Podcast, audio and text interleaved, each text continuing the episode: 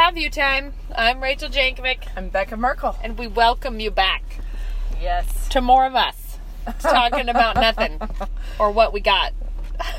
What have you been doing, Becca? Tell me your Oh, update. My update.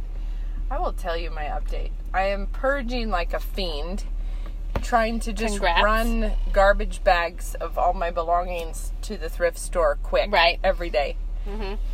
Then you can go back headway. later to shop for like school stuff, and you see. I hate with seeing the shelves stocked with my own goods. Makes me actually- realize. It makes me realize how much I don't need to be there shopping. That's so Like, funny. look I at just, that.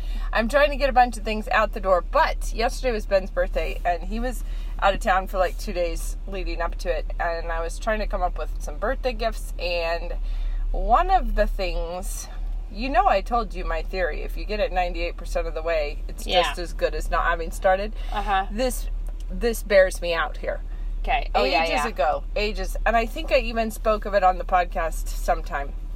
I thought it would be fun to frame for him the cover page of De Tribus Elohim, which was a text from the 16th century that features in his dissertation, and you know, it's a Latin text that has never been translated. Anyway, But that matters. To but that Ben. matters. It matters. It to- matters. Is an and important untranslated a Latin text. Seventy two edition and a 1573 edition. And the 1573 has the imperial privilege on the cover page from mm. the emperor, which matters. Anyway, I was like, that'd be kind of cool because they're neat looking cover pages. So I got images of them. One, it was very tough. We had to like get a library in somewhere in Europe to photograph the cover page because, it like I said, it's not been translated, so it isn't like it's just around at the library. Anyway, so she photographed the cover page and sent it to me, and then I had them printed, and then I cut mats even for them. I have a mat cutter, and I learned how to use it, and I cut the mats Uh huh. and I got Ben to build the frame because I wanted a tortoise shell finish on the frame. He built the frame. So then what I had was frames, Wait, mats. Ben built it, Yeah, this is ages ago, like a so long he time knew ago. about them. Yeah, he knew it was a, the I was working on it. But so I had the frame, I had the mats cut, and I had the prints. And then it sat there for like Right. a year and a half or Okay. whatever it was because I just I wanted to do a tortoiseshell finish. I could have just whizzed up a black spray paint and it would have been done ages ago, but I'm like, "Oh, I want to do a tortoiseshell finish on it." Which it turns out is one of the most finicky ones to try and do. Okay. But Ben is out of town, so I'm like, oh, I'll do that and I'll finish the thing. And he probably forgot this even exists. So I do that, but it involves first paint the frames like buttercup yellow, then paint them gold, like metallic gold Yeah. over that. Okay. Then get into it with uh, like a glaze, an oil, like an oil paint glaze that you have to go to the art supply store for. And linseed oil, and then oil paints, which Like is like rubbing it off, kind of. You're spots? doing like a burnt umber and Yeah. a raw Yeah, sienna okay. and a burnt sienna and a That's black. fun, and it makes me want to do this. It's fun, and so you put the glaze I'm on. ready, Beck. Let's I make know. something tortoiseshell You now. put the glaze on, and then you do the like raw sienna first in like patches. But I'm, you know, you have to do it so it sort of shines through places. The gold kind of comes through, and then you go over Mm-hmm. it with the darker ones, and then. But the glaze actually makes when you put the paint in, it sort of bleeds in to the Oh, so yeah, it gives yeah. it that uber like Yeah. Mm-hmm. smooth finish. Anyhow, it was actually quite fun, but it took, you know, multiple Time. coats Time, and yeah. things. And anyways, Time, money, and errands. two were minutes. Yeah, and at the mm-hmm. end of the day, I think it probably would have been far cheaper and more cost effective and time effective to just pay someone to frame the silly things. However, it is okay. Then you wouldn't know what you I now know. know. Yeah. And now I've done a tortoiseshell sort of Well, finish on do it. you have leftovers of the supplies? Because you should I give them to me, and I'll do some. and then I'll get Well, a cheap craft out Judah has decided he really wants a floor that is that. Ooh. I know. I can see. And his, actually- I can see his point. You know what? I didn't. I wasn't trying to actually make it look like actual tortoiseshell. Which, if you're trying to do that, you have to block it off into pieces because Yeah. tortoiseshell furniture and stuff was obviously together, yeah. patched together. But no, I didn't care that bad. So Yeah.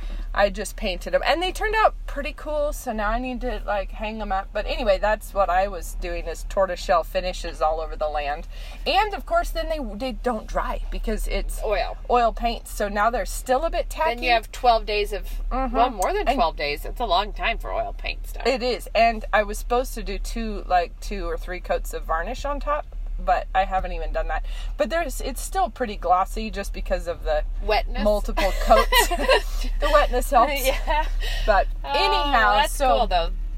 that is what I did. Well, congrats on I that. did for a split minute early on look and see does anyone make like a tortoiseshell like if I just took it somewhere to get it framed, and I didn't see any. So Well, I know. had a um Luke and I were going to go away for today. Today is our 15th anniversary. I forgot. Yeah, Happy you just, anniversary. You failed to wish us well on I this know. day. And it, in the interesting life cycles, I woke up this morning probably about 20 feet away from where I woke up on our on our wedding day. Oh yeah, Because we're right. actually living in the house where I got married. So watering the lawn where we got our wedding pictures is really funny when you're like, That is funny. what are we doing here so close to where we started Yeah. this whole thing off? And um, being in my parents' house. And so, and anyways, we went to celebrate our anniversary. This is the people we've turned into. This is how this happened. Is we were gonna run to Eugene to pick up Run to Eugene is how many hours? seven and a half hour drive one way, right? We're gonna run to Eugene to pick up the loom I bought, but the loom I bought months ago. But we have Okay. not yet been able to drive seven and a half hours to Eugene, so Well, we postponed you know. it. We postponed it I told like you ninety eight percent of the way. yeah, we postponed it to to do as an anniversary. You know, like we're like, well, we'll do it when we when we get away for our anniversary. Yeah. But then the day before, we were looking at our children like, actually, I think we should probably not leave you. Not it's, we have some younger people who are, you know, it was like kind of like Yeah. ah, you know. Why don't we all go? So we throw all seven kids in the car, drive seven and a half hours, get a U-Haul, little trailer, pick up the loom at the Eugene Textile Center. We did spend a night there. They got to swim. We did some back. To, we did yeah. some clothes shopping at the outlets for Okay. school. It was like I went in and just said, "Give me your khakis." give give me those and I'll take them and and what you have in polos I'll take also that's what it felt like but anyways we did that and then we blasted back home and assembled this loom and and it's pretty much real rad. Is it the best? it is and one thing that I bought you can all be real riveted by the progress on this is I have never made a rag rug. I like rag rugs. Becca's made one that really went well but I have never, Refer I have to never earlier made episodes. one. Yeah, one of the early episodes. Earlier episodes. But I have never made one, and I this new loom that I have can hold a much higher tension, so it's actually good for rug. It, it can Mm-hmm. do that. So I, I'll speaking from past experience, tension matters. it matters in in whether you're making an area rug or a pot holder is where it comes in, a really heavy pot or a holder. slop top pot holder. a really thick and 400 pound pot holder. so so anyways at this we got real sidetracked and i bought a bunch of huge balls like big ones of pendleton blanket selvage edges Oh no. yes yeah so so i ah, have two kinds of awesome. that so now we are warping the loom today to try a pendleton blanket selvage edge rug so Oh, it's a snap. wool rug but the awesome part about this is that it may be hideous looking you can't Yeah, tell no, because true. in the rags you're like it's a little fluffy so it will because it's the selvage edges it has the it has like a fringe on all Mm-hmm. parts of it so it looks like it will have some fluff i mean it will have some Like a partial shag. yeah like you can't tell is it gonna look like a mangy bad scene or is it gonna be kind of rad I, you can't tell and How the big sample is your rug gonna be? the sample oh i'm it's 20 uh, let's see i think it i think it ended up being like 25 inches i think the warp's like 25 inches and then the, i mean wide and then i warped it for more than one rug So like it's just probably a like little three. throw rug. It's not like It's- a yeah, no, it's just a little wool throw rug. I bought enough to do a bigger one in the for the boys' room out of this one that's like navy and it has like gray and red and blue and navy. Like it looks Oh, like it could be cool. Would you have to piece it though together for a boys' room, or do you mean still just a, a little mat size? Uh, oh, you could do if you wanted to do two the same length and whip stitch them together. You could do that, but that's not what I. You could do a long one, Mm-hmm. but my loom is forty-seven inches wide. Rach, I'd so like for you to forty-seven weave- is pretty big for width. Weave a stair runner for your giant stairs. that would be a touch That's of something. the other thing you were gonna say is that your your house has Yes, now. we've broken ground. Things It's- are starting to happen good, up there. there. We went up there last night. There's footings getting going, Ah, so it's very so exciting. exciting. And then, um, but anyways, that's what we did. And apparently, we've turned into the kind of people who the the owners of places like Eugene Textile Center offer our children the scraps of reindeer hides. And our kids, What? they were like, That's I- rad. They were like, my kids were loving. Apparently, at the Glimakra store, the kids were really loving the reindeer pelts because they sell these to put on loom benches. You know, like where you put it over the bench to sit on it.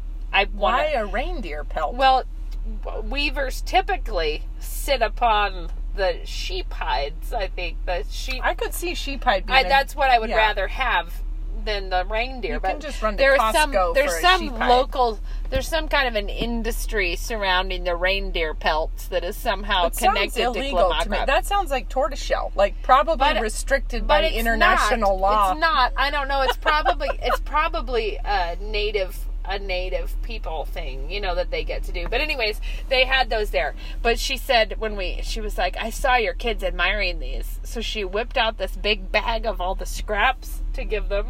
That is awesome. They're biggish scraps, so now Lena's planning to sew together reindeer hide to cover a footstool because I was like, because Oh, that would man. be it would be good. I can't. I mean, who doesn't want a patchwork reindeer foot? That's incredible. Anyways, that was funny. So that's what we did, and and hit the clay store also. Luke went in there. We were like, we're like, what happened to us in these 15 years? We're hauling our children in a trailer full of looms and Pendleton have, remnants. You have become. I, we drifted. See, here's where I. Well, I don't think we drifted. We've always here. kind of been there, but it's But funny. I feel like anyone who's not met you, who only hears us from afar, oh I, yeah. I know what mental image I would be having of you. You, well, guys, And- whatever mental image you're having of me, scratch it. I'm not that. it's like I, you know, I feel like I would picture you very differently than you really? are. Well, Mhm, mhm. I I like to cross all categories. I, I would sort of if if I was just left to my own imagination, hearing your your interests and things, I would picture someone sort of tall and big boned and and gaunt with like long braids. I don't know what I'm supposed to think of this. No, it's like if I didn't know you, you know what I'd think you no. were. I mean, you're you're speaking of looms and reindeer hides. oh, guys, You know, it's I- true that I am. I am apparently. uh, apparently I go in for the artisanal pioneer crafts. I don't know. I, I like them, and I always kind of I, have. I also do. I, I appreciate Yeah, a all little of bit of- these things also. It's Yeah. just I haven't gone to the length of buying A loom multiple but- looms. Are you keeping your other loom or are you No, gonna- I, I gave that to someone as a starter pack Oh, on that was nice. someone else who's interested in learning to weave. I That's was like, do it, well, do you it. know, can I tell you this is what happened in the tortoise shell episode. Hmm. I I had to run by some glaze and linseed oil and stuff. I had a big box in my attic that I went and dug out of um, oil paints from years gone by. Yeah. And I had all the color I needed, which was good. But I had to go buy the glazes and stuff. And then I got it all out and I mix up my mixture of glaze and linseed oil. And then it was like, ah, I miss oil painting so Yeah. bad because the smell. It was the smell that I haven't Yeah. smelled in a long time. And it really made me want to go get out the easel from the basement and just Yeah, well, start in to be painting something. Why because don't you? it's funny. It was like I used to do that actually quite a lot, and I Yeah. anyway, the smell kind of gave me that. Oh crumb! I love. I love this, this though. That's so okay. know. I, have to bring up something that I've been waiting. I actually held off on a discussion with right. you Lay it on because. I was like, this is the thing that we should talk about on a Okay, podcast. what? Tell me now. Well, it was just striking me. So lately, I have had I had an occasion to dabble in a very different world than my own, and no, it was not the reindeer pelt world. That that apparently That is, is my own. world. no, that it was a different Christian circle. You know, like a, a Okay. real different scene. Okay. And one of the things that just is really striking to me, and I and I understand that I am that I am in a phase of life right now where where things are. People still sometimes want me to talk to people who are in the thick of having little children, and I'm a little bit out of that. So Okay. even though I have a two year old, I'm out of the like where all Yeah. your kids are tiny, and um, but this is a you know Christian women, and what it was was a whole lot of hair petting and encouraging one another to never feel guilty.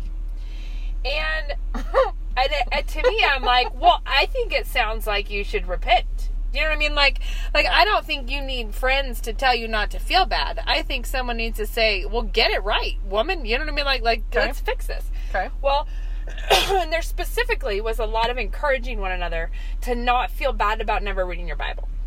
What? Yeah, not feel bad. Just listen to Christian radio or do, you know, like like don't worry, God understands that you love him even though you're not doing what he said. You know, like don't worry, honey, you're so precious. No, there's there's a certain way you could frame it, in which maybe I could well, see that. the reason it the part of the reason that it that I really am paying attention to this is because I spent many years in a blindingly what felt like a busy, crazy like I actually totally believe in like sing a psalm. Do you know what I mean? Like I believe that there are times when you cannot physically Right. stop, drop, and read your Bible, and and uh, Sure. and so consequently, God is more honored by your faithfulness to your children in that moment than He would be by you letting them all pull each other's hair out while you read your Bible. You know, like Well, it's like Lewis's So- thing about sometimes it's get off your knees and go out there and do the dishes or whatever it was Right. he said. I Yeah. think I'm wildly misquoting. yeah. I don't know. It sounds like something you could get off of Pinterest right now, but no, it's it's it, but it was Lewis. I promise. Anyway, go ahead. Well, the the point, the reason that I brought this up is because it just struck me what the problem is, and I thought I just thought this would be a good thing to talk about. I'd about. start with the hair petting, but anyway. Yeah, but what I was going to say is, I was going to say that if you can't be matter of fact and joyful about your own sinfulness, and what I mean by that is joyful in the fact that you will be failing and that you will need to repent of things and that you will like like acknowledging your own state of mess. Do you know what I mean by that? Like, Okay. um, okay. So what I'm trying to say is, for many Christian women, they think of repentance as having to be a massive emotional event where you probably have to cry a lot, you have to journal several pages, you have to rededicate your life, and it's not sustainable No. to do that when you're sinning all the time. Right? No. Like and so then you have little kids or you have something that inflames the rate of your sinning that infl- and so what Christian women do is instead of realizing that they have gotten themselves into a weird emotional tangle. It's the- but you what they what- do is they quit repenting of little sins because they think repentance is a huge event. Well, you know what So it I'm is, gonna say that if it doesn't get to 48 inches tall, it's not worth It's- repenting. It's of. spiritual bulimia.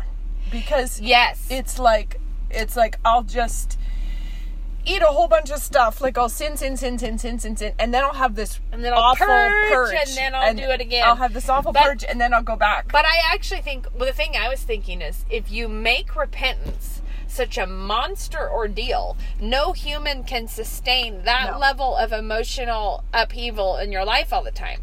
And so what ends up happening is because people think if you say if a mom at home with her little kids has an understandably obnoxious day where she is losing her cool with her children. You know what I mean? Like, and maybe there's a million reasons. Maybe the toilets aren't flushing today and the disposal backed up and the house stinks and things Sure. and the kids are being bad and, and you understand all the reasons that she's being petty and fussy at people. Okay. And so because of that, you would be like, well, we can't tell her she should repent of her attitude Right. because that would be an additional mean thing. Yeah. You know what I mean? Like, mm-hmm. and so we think we confuse things because we think that grace means saying it's not big enough to repent of. Yep. Instead of saying grace is a different way, like Or saying it's understandable, so you shouldn't have to repent. Right, and and we think that because if we're calling someone to repent, like you're calling them to have a grievous day of weeping and gnashing of teeth Yeah. and writing in a journal, when really all calling someone to repent is calling them to joy, like saying, you know Well- what, how about you get over yourself But today? repenting literally means to turn away from. So it's just all you're saying is turn around. how about don't go that way? Turn around, stop walking the way you're walking, turn around and walk Mm-hmm. Well, out. but I think my point is that why do we think that telling someone to repent or telling and and I should be clear, telling yourself to repent Yeah. because I'm talking about your own personal life management, not what you should be telling all of your neighbor friends. Yeah. Um, but is that is that repentance is that it is not like when the sin gets 48 inches or taller, then you have to do a big scene about it. Yeah. It is like when you know you have a sin, repent of it, Yeah. and and God is calling you to such a better life than this. I mean, what is that funny meme about? There's no end to what we can accomplish if you choose not to be a miserable cow or something. It's Yeah. that one or or today anything or what is it? Today it's some kind of a joyful. no end to what you can accomplish. I think it was something like how that. good this day could be or something. You know what I mean? Like like like this will be such a great day if you just choose to not be a miserable cow. And I think and I think that that's that that's a real thing though because if is. if your idea of the Christian life is one of emotional roller coasters, Yeah. then you cannot like it is like you're at the mercy of your own emotions for whether or not you should confess your sin or how or Well, like I don't feel like it's a big Here's deal the yet. thing, though. Also, I think that it is very important to remember that you don't always have to feel like repenting in order to do it. No, you And do it as soon as you know that you sinned. It's like you choose to repent and you pray that God will help your emotions to come with you. Because the thing is is that if you feel like you have to like you have to feel sorry in order to repent, then there's many times where you flat don't feel sorry. You're like, And well, no, I wanted my kids to all feel real bad. Yeah, it's That's well, what and I you was don't feel sorry do. because you're still in the grip of it. Yeah. and you might know intellectually that you're being a stinker, but you also don't feel sorry for being a stinker yet. And that's where you have to just like seriously go, pray, and ask God to turn your heart. Because I will be clear that I just want you all to know, up close and personal, that many the time that I have told my children, I am sorry. Like, while I am still feeling like I would like to not be sorry about it. like, where I am saying, I am sorry, I should not have been frustrated with you. But- like, we're going to deal with this, but I'm dealing first with the fact that I did that wrong. But I think that this is a this is a trap that you can fall into if you're sort of in the grip of some sort of sentimentality where you feel like okay, but if I'm not sorry, then I'm being a hypocrite. So it it would be better to continue to rage against everyone than it to would be, be, a better. hypocrite. Yeah, like I have to be true to my own feelings more than Right. true to God's law Right. on this So, point. The thing is, is like oftentimes you just have to pray through it and ask God to bring your emotions along, and then you just choose to do the right thing. And it is amazing what a calming and soothing influence that has on your emotions. They will come. It's like, like I, but what I'm saying is you're saying that's that's totally true. You should pray about it. It is also true that if you are in the middle of a moment with a bunch of little kids, you might not be able to withdraw from circulation to go have a pray. So that's another way that people keep it on going. But what you do need to do is show your obedience to God in that moment. That as soon as you know this is sinful, that you name it as sinful to yourself and to the people around you as like, hey, guess what? I should not be talking like this. Like, like it has come to my Yeah. attention that I just said But- something a little harsh. but I think the thing is, is when you let the emotions be the engine and then your behavior follows along you will zoom all over the place into places you should not be Yes. but your your engine your true, emotions double true that. your emotions need to be there it's not like it's not like you shouldn't have emotions but they should be kind of the caboose of the train. Like you actually should be steering according to God's law. You should be steering according to obedience, and let your emotions come along. Because the thing is, I hate they to will. quote myself. They'll be. The, they're hooked on to you, so they will come. Right, and something that we talked about, we talked about, I wrote about in Loving the Little Years, was the idea that we worked on with our little girls of, um, and, of just about that it's not about your emotions being a problem. It is about, like, if your emotions are a horse and you're on it, God requires you to keep the horse on the path that He laid out. Right. And if your horse is jumping fences and galloping off, as we said to our children, into the dark pit of despair where there are spiders and mud and they roll around and spit at people that come. If that's what your horse is doing, Right. then your horse is disobedient and you're disobedient for letting it be there. Like, but like to sort of take the analogy one step further, I think what I'm trying to say is that your emotions are the horse and you are the rider who steers. You are not. Um, it's not the other way around. Yes, it's not. yes. The, your emotions should not be the ones with the reins driving exactly you exactly any old place. and so the, the the reality is when we talk about emotional control and stuff we're not talking about uh not feeling things that you like like it's not like we're saying you should never be frustrated. We're saying you should always treat your own emotions as something that you will be responsible to God for. Like We're so, saying that you're going to repent when you get frustrated. so when you notice that you are being ugly bugly at your children for not putting their shoes where you clearly told them yesterday you wanted them, you Yeah. know, like when there's something like that happening and you're feeling yourself swelling up to your horrible heights as a mother, getting ready to rebuke everyone for having feet, and, and you're like, like how could they do this to me if they cared for me at Uh-huh, all? uh-huh. And so then you whiz off with something evil at your children. Well, then the thing is, and this is what I think is so sad, is a bunch of Christian women falsely comforting each other by saying, Yeah. "We all understand. It's so frustrating and it's so hard, and you poor thing, and Yeah. you need some time." It's like, no, you don't. Like, like seriously, it's like come back out of the spidery pit. it's like one thing, one hot idea I have is stop rolling around in that pit of, No. of problems and get out of there and like get a better No. perspective. But lots of times the commiserating amongst each other is what people want to do because it makes them feel less bad. Well, they tell each other other they tell each me. other their worst behaviors and they fully expect and anticipate the other people saying oh no i do that all the time it's totally fine and and that's Yeah. the thing that i i the reason i was talking about until the sin gets to a certain height Christians don't think of telling each other to repent of it. Do you know what I mean? Like, and so if some, if a mother said, you know, the other day I just got so frustrated with Johnny for not eating his scrambled eggs that I just slapped him across the face. I think most Christian women would go, ah, like, like, but then they would be totally unequipped to know how to even speak of sin in such a context. You know, like they would be like, Right. I can't even imagine this. And the reality is, you need to practice.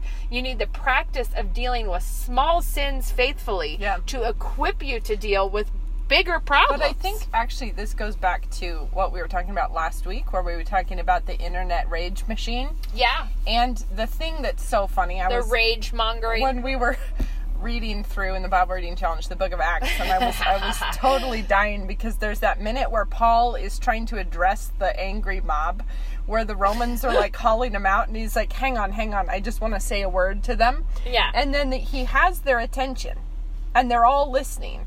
Right up until the moment where he bursts out with, and then the Gentiles are, Yeah, and and then they're like, freak out, and then they start You saying, said it. it is not fit that he should live and they start throwing dust in the air and taking their clothes off and, and they're throwing dust and i thought that was the funniest because it is so Well, much and you have to say, who is getting the worst of that? No, If you're throwing only them.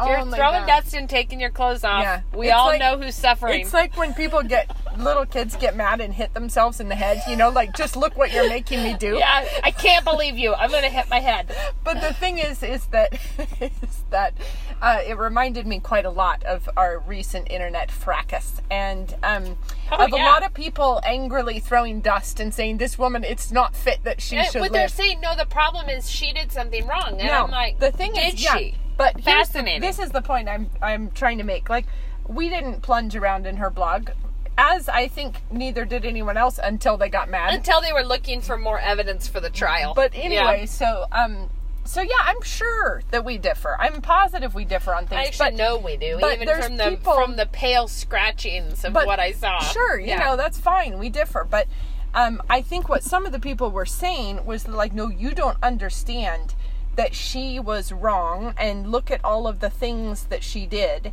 and look at all the things that she said, which therefore justifies us Right. behaving in this way. And I was thinking, you know, if you were to put that in any other context.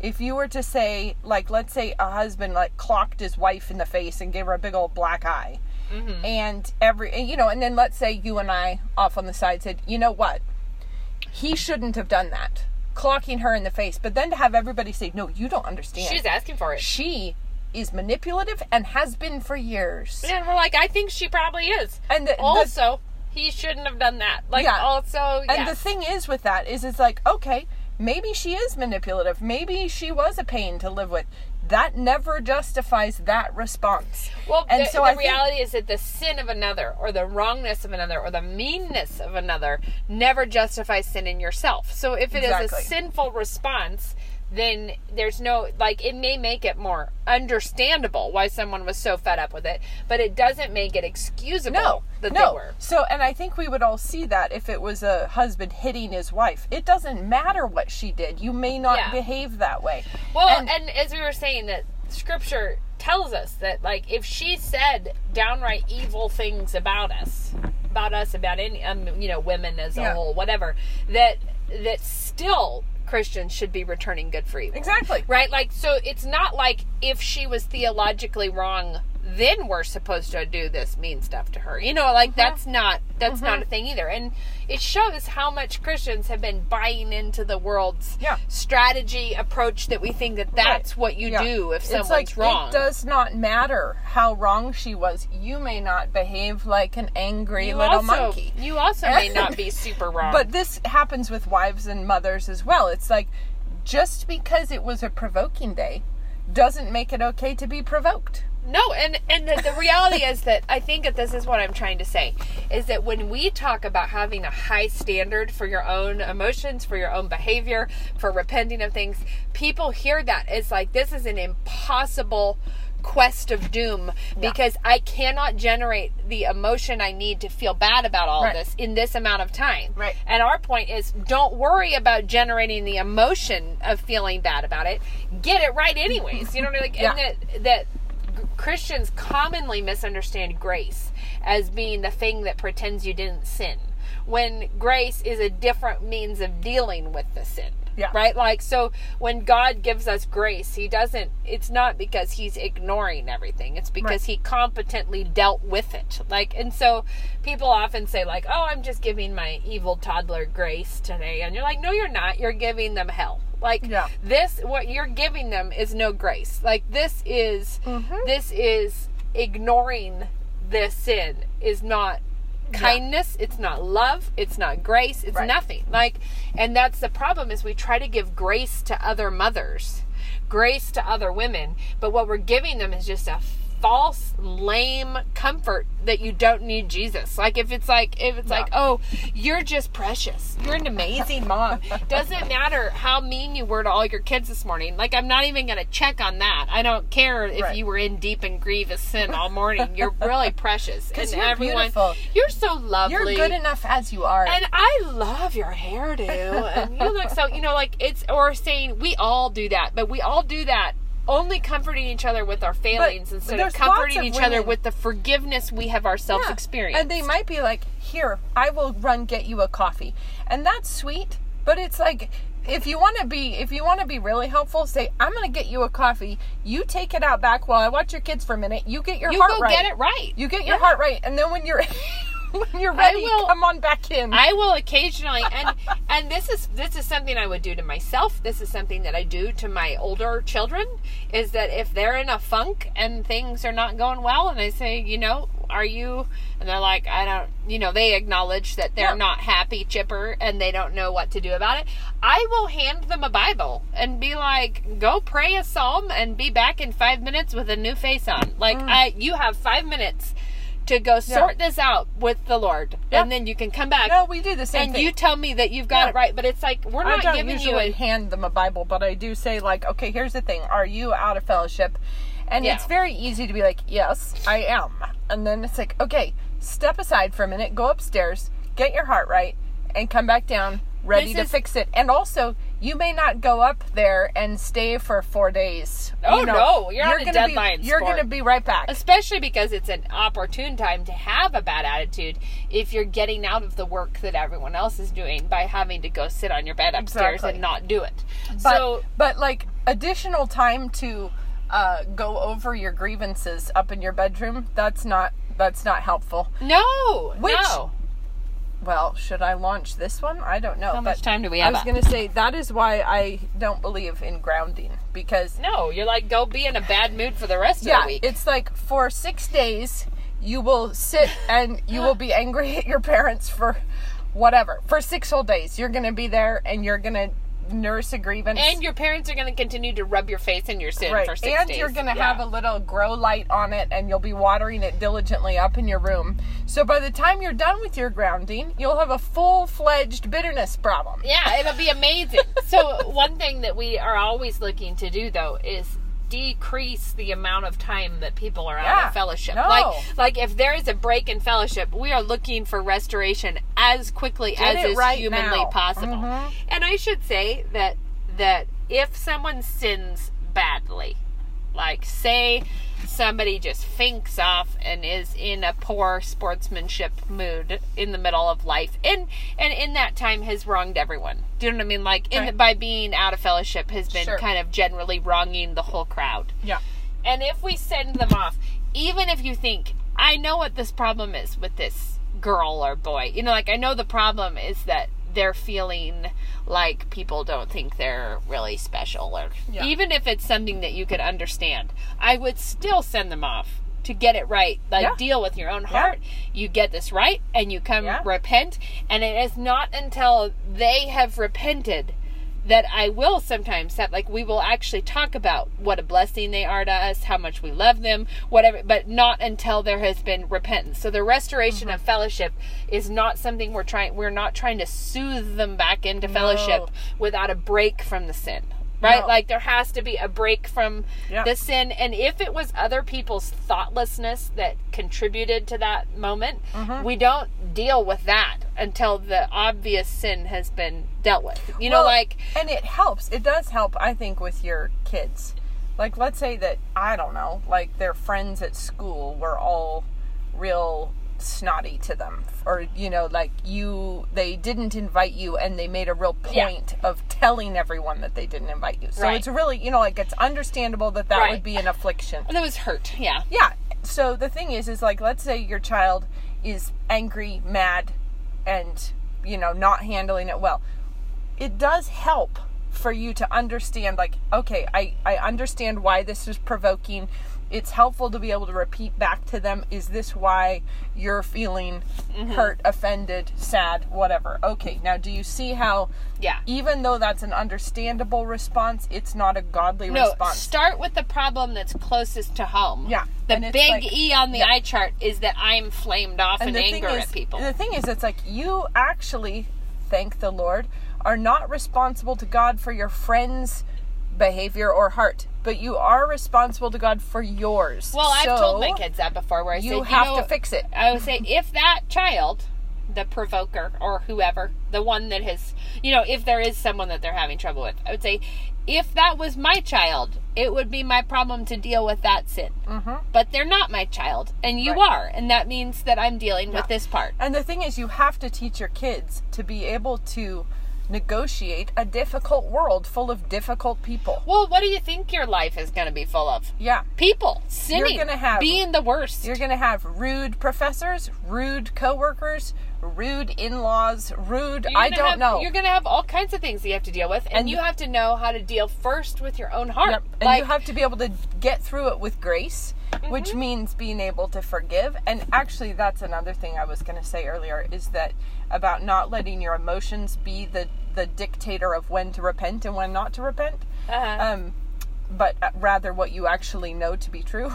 Right. And that goes for forgiveness. And I think that so much because yes. we tend to think that forgiveness is an emotion when Uh-huh. it is not an emotion. No. It is like basically when you say I forgive you, what you're saying is I'm not going to bring this up again even in my head or I, heart. I actually loved what Toby said in a in a uh, called I guess it would have been in a maybe a Lord's Supper thing whatever he was talking about forgiveness at Mm-hmm. church and one of the things you know is that forgiveness is a transaction it is true that you cannot forgive fully someone who is not asking to be forgiven right Yeah. so like but you need to be disposed to forgive them you know what I mean you need to be ready to forgive them forgiving that them when they ask- so that as soon as they ask you are more than ready to get things right right. It's But- not like you can be bitter until they ask for your forgiveness. no, and then you're obligated. No, it's like you're actually obligated to forgive them in all the ways you possibly can until Yeah. the transaction is complete. So- and he compared it. This is what I was going to say.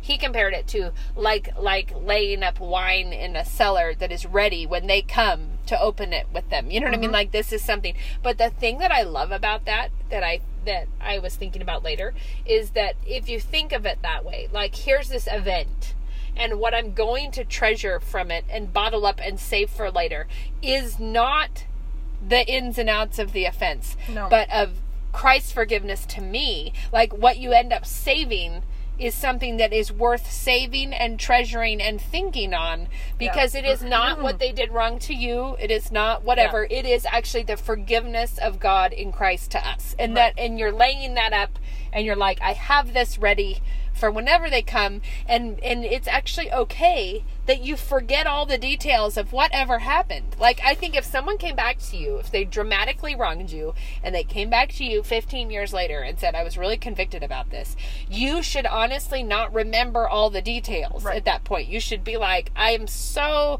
glad you're here and no worries like let's enjoy this together like i'm not i don't need to go over the details Although, although to be fair, depending on how close the person was, that might not be even humanly possible. Yes. If okay. It was if your it was husband, your husband had an affair and Yeah. comes back, yes, sure, you know details. But Yeah. My point is that that if someone wrongs you. As Christians, and you know they're not trying to get it right, you begin the work of laying up Right. joyful, res- like you do not harbor all Right. of the and sins I and think grievances. the thing is, is we do tend to think that forgiveness is when you feel like forgiving them, and if you've been actually wronged, you don't feel like forgiving them. That's the whole point. No. And I do think Dad's Dad's point that he's always made is the world knows how to say.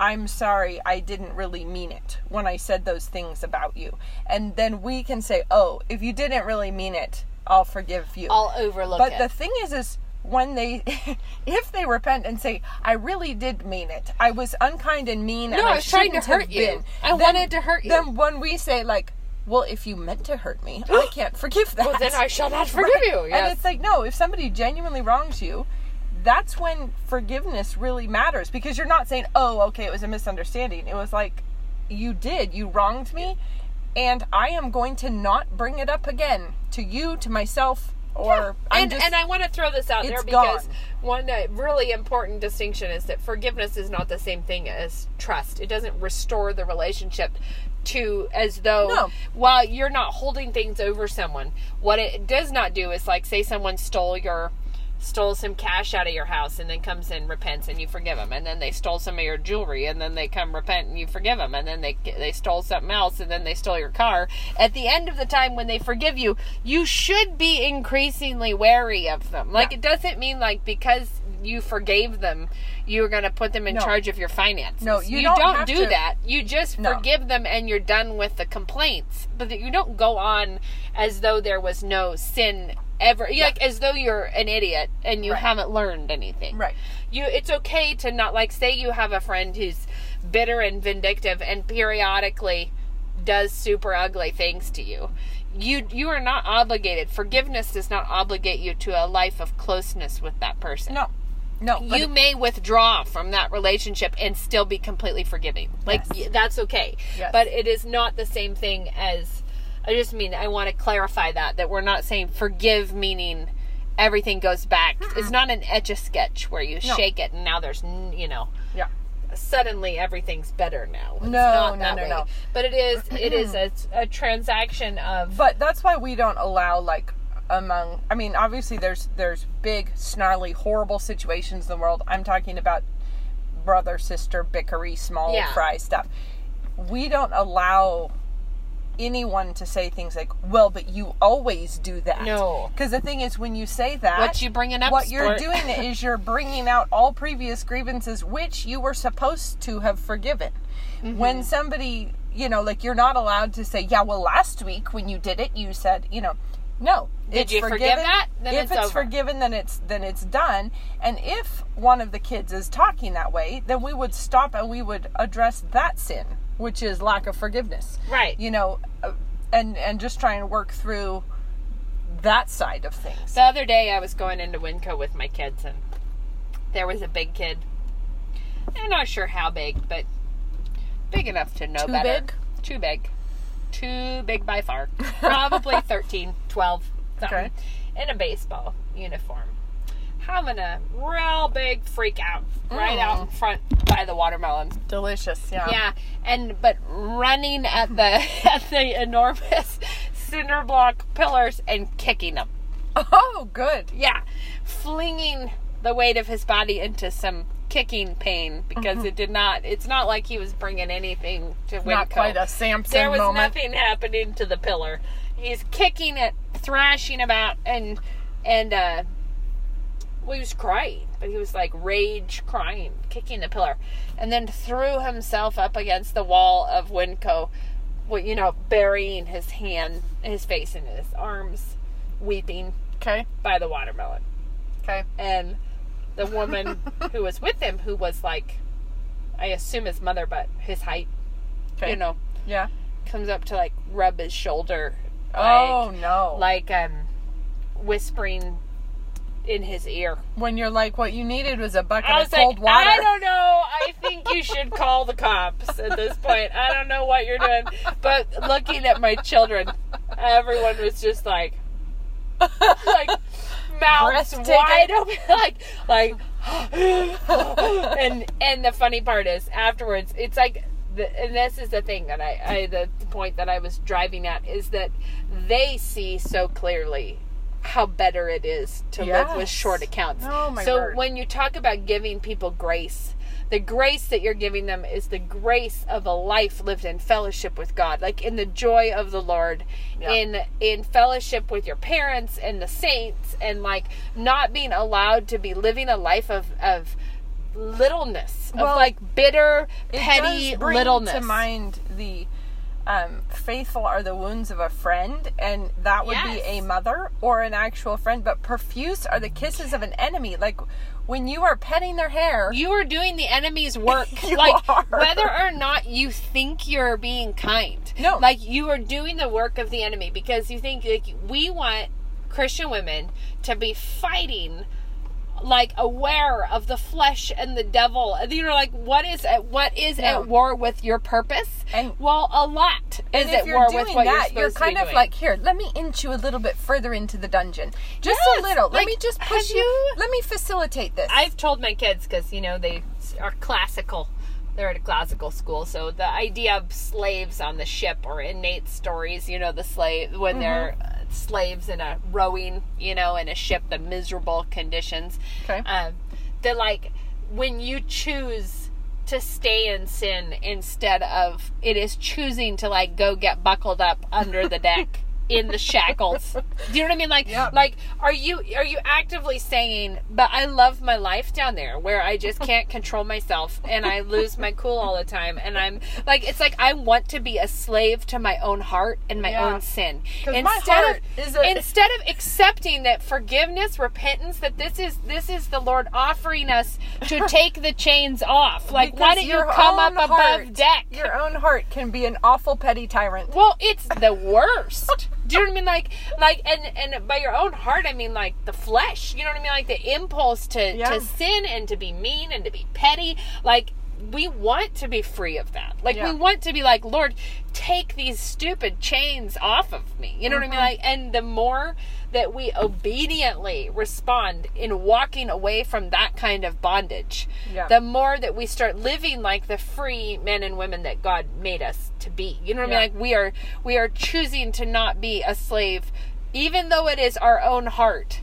You're still being a slave to it. You know like and that that Well- freedom in Christ is the freedom to not obey your own stupid heart all the time. It's the old man, you know. And so, and the more that you live in Christ, the more that the that you become like Him, and the less this is a struggle in your life. You know, like you should be a different person in 20 years Yeah. than you were now, a much freer, God much more. Yes, like that's what we're. It's a Yeah. Christian life, right?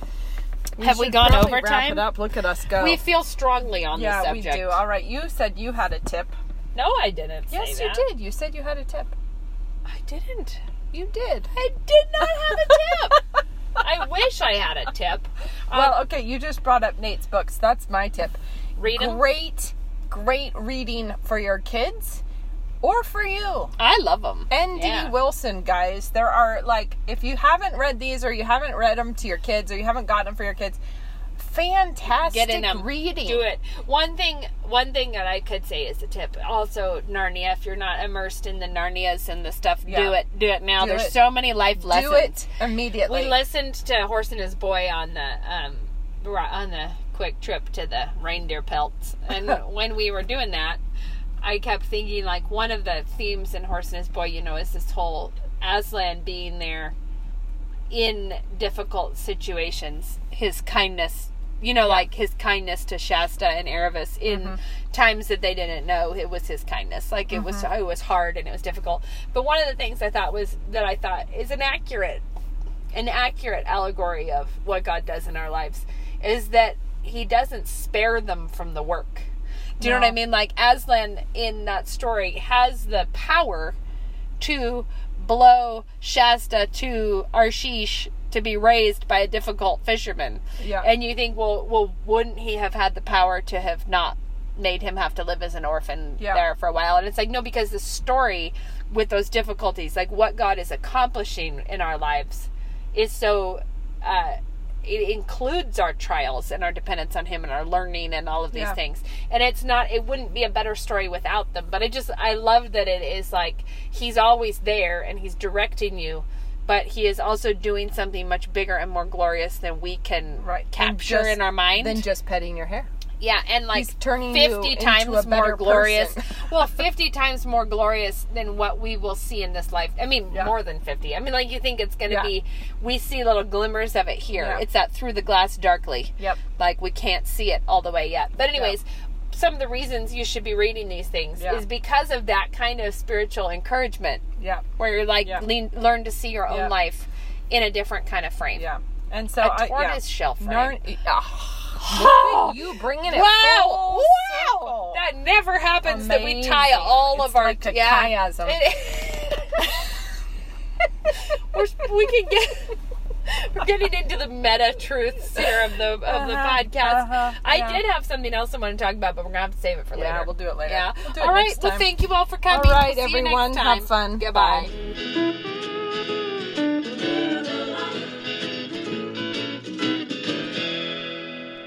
I'm a 2009 graduate of New St. Andrews College, and I'm a commercial property manager. three kids at Logos, one at home still, and I do flowers on the side out of our house. When you have these little people that you're responsible to shepherd, you realize I need to know what I'm talking about because they need to have a firm foundation and they need deep roots so that they don't get blown over and that they're ready to stand up for the truth. I am a programmer. The language aspect of NSA is a fantastic preparation for any sort of programming. I'm a real estate broker here in town. I think absolutely the perfect um, education for being in sales of, of really any kind. I actually put it to a lot of great use when I was working in the political realm. I am a pastor in Central Coast, California. Whatever vocation you take, it'll make you take that seriously because you're seeing it through the lens of the sovereignty and lordship of Christ. To learn more, visit us online at nsa.edu.